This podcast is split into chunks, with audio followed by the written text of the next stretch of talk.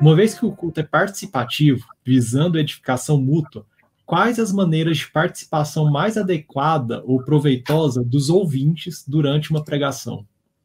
Perfeito. É, e aqui cabe um elogio a, minhas ovelhas, a minha igreja. As minhas ovelhas me ajudam muito enquanto eu estou pregando. No final das contas, é, é, uma, é um monólogo, eu estou falando com eles, mas é um, é um diálogo interno, né? não é um diálogo audível. Eu sei que em algumas tradições evangélicas o pessoal responde mesmo, fala mesmo e tal. Eu, eu não faço assim, eu estou falando, mas eu uso perguntas retóricas, eu uso coisas que eu quero que os ouvintes estejam na mente deles é, respondendo ao que eu estou fazendo.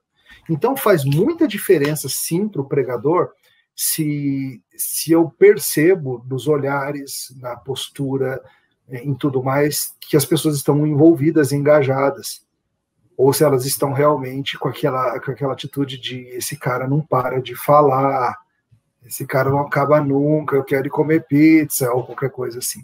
E, e a gente nota, a gente percebe se tem um, uma audiência envolvida ou não. E é uma bênção para o pregador, quando ele percebe que tem uma audiência que está de fato atenta e, e respondendo com expressões faciais, às vezes involuntárias mesmo, ao que está sendo dito. Inclusive, me ajuda no seguinte sentido: às vezes eu explico algo e eu vejo na cara das pessoas que não ficou claro. Não é, não é que as pessoas fazem um negócio exagerado de uma hein? Não, mas, mas às vezes você consegue perceber até dicas não verbais de que preciso explicar melhor. Daí eu refraseio aquilo, eu trago de novo.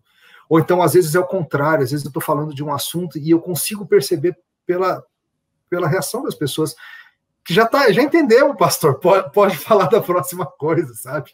E, e eu sigo em frente, assim por diante. Então, assim, por isso que é realmente sofrido, pelo menos para mim, esse negócio de pregar.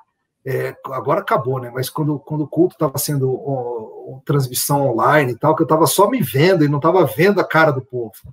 Era sofrido. Eu estou dando aula agora no seminário aqui, aqui em Brasília, está sendo online também. É uma tragédia, cara, porque fico eu olhando um monte de tela preta com o nome escrito. E eu não sei se está claro, se não está claro, se está.